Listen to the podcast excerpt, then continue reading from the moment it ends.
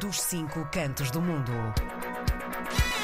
É sexta-feira, marcamos encontro com a Inês Pereira, jornalista portuguesa a viver no Reino Unido. Olá, Inês, bem-vinda. Olá, bom dia. Bom dia. Olha, hoje temos aqui dois temas para abordar um, de extrema importância. Um, vamos começar, uh, e, e, incrivelmente todos eles têm a ver com uh, migrações, imigração, uh, portanto vamos girar aqui um, em volta deste, deste tema. A nova proposta de lei para deportar imigrantes ilegais do Reino Unido para o Ruanda foi aprovada esta quarta-feira passada, no dia 17 de janeiro, na Câmara dos Comuns. Eu sei que tu tens também alguns, um, alguns pontos para, para nos explicar hoje e contar um bocadinho também como é que está esta situação, não é? Sim, uh, portanto, a, a, foi aprovada a lei e ainda falta um longo caminho, uhum. porque de momento foi aprovada pela Câmara dos Comuns, vai agora passar para a Câmara dos Lordes e depois será reavaliada um, pela Câmara dos Comuns de novo. Um, e esta lei é nova porque, em novembro, o Supremo Tribunal do Reino Unido chumbou o plano original de Sunak, porque um painel de cinco juízes analisou o caso e disse que Ruanda não é seguro para os refugiados, uma vez que existe um perigo de serem repatriados para países onde seriam perseguidos. Um, e então Rishi Sunak, para tentar contornar este chumbo, um, fez esta nova lei que é quase como uma obrigação de reconhecer que Ruanda é um país seguro. Um, e isto acontece também porque muito dinheiro já foi gasto. Um, e esta nova lei acabou por criar uma rebelião entre o Partido Conservador, o Partido do Governo, uh, porque o plano achava-se tanto que ia fracassar, uma vez que tínhamos cerca de 60 membros do Partido Conservador a ameaçarem não apoiar o Primeiro-Ministro e, consequentemente, se não apoiassem e votassem contra esta lei, a lei iria ser chumbada.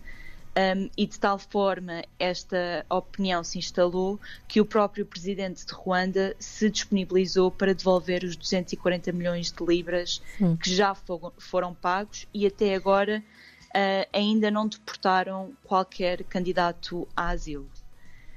Contudo, houve aqui uma reviravolta e a primeira fase para a nova lei foi passada. Uh, e agora temos de esperar por uh, todo este, este longo caminho que temos pela frente, mas Rishi Sunak já apelou à Câmara dos Lordes para passarem o um novo plano sem qualquer mudança, uma vez que é a vontade das pessoas. E esta expressão acaba por ser muito comum numa espécie de populismo conservador, porque Theresa May usou esta expressão para pedir à Câmara dos Lordes que convocassem eleições legislativas em 2017 e mais tarde Boris Johnson usou também a mesma expressão no Parlamento para adiar as eleições legislativas em 2019. No meio disto tudo, o público acaba mesmo é por querer saber, afinal, quando é que sai um avião com refugiados para Ruanda, uma vez que tanto dinheiro já foi gasto e este dinheiro é pago pelos contribuintes. E a resposta é a ISAP. Mas é um ISAP sem datas garantidas, porque já se falou durante a primavera, depois acabou por ser mais específico e falou-se durante o mês de abril, e agora não há uma data, simplesmente. Continuando ainda a falar de hum, saídas, neste caso de não saídas do, do Reino Unido, hum, podemos falar aqui do Home Office. Está a deixar os cidadãos da União Europeia ficar no Reino Unido. Porquê? O que é que se está a passar também aqui? Sim, isto acaba por ser mais uma confusão do Ministério do Interior.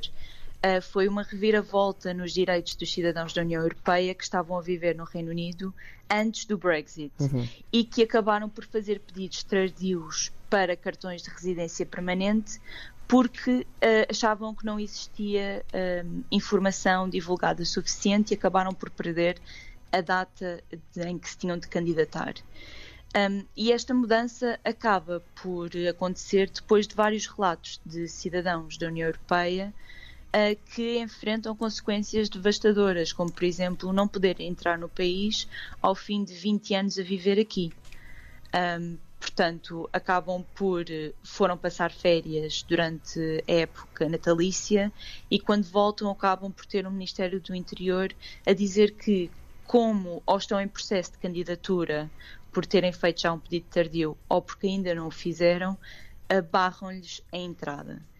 E para tentar evitar isto, houve um grupo de ativistas que acabou por fazer uma campanha para alertar para este problema e o Home Office acabou por recuar e aceitar estas pessoas e dizendo que, apesar do esquema já ter sido encerrado há dois anos, foi em junho de 2021, o Reino Unido acaba por aceitar pedidos tardios desde que existem, uh, existam motivos razoáveis.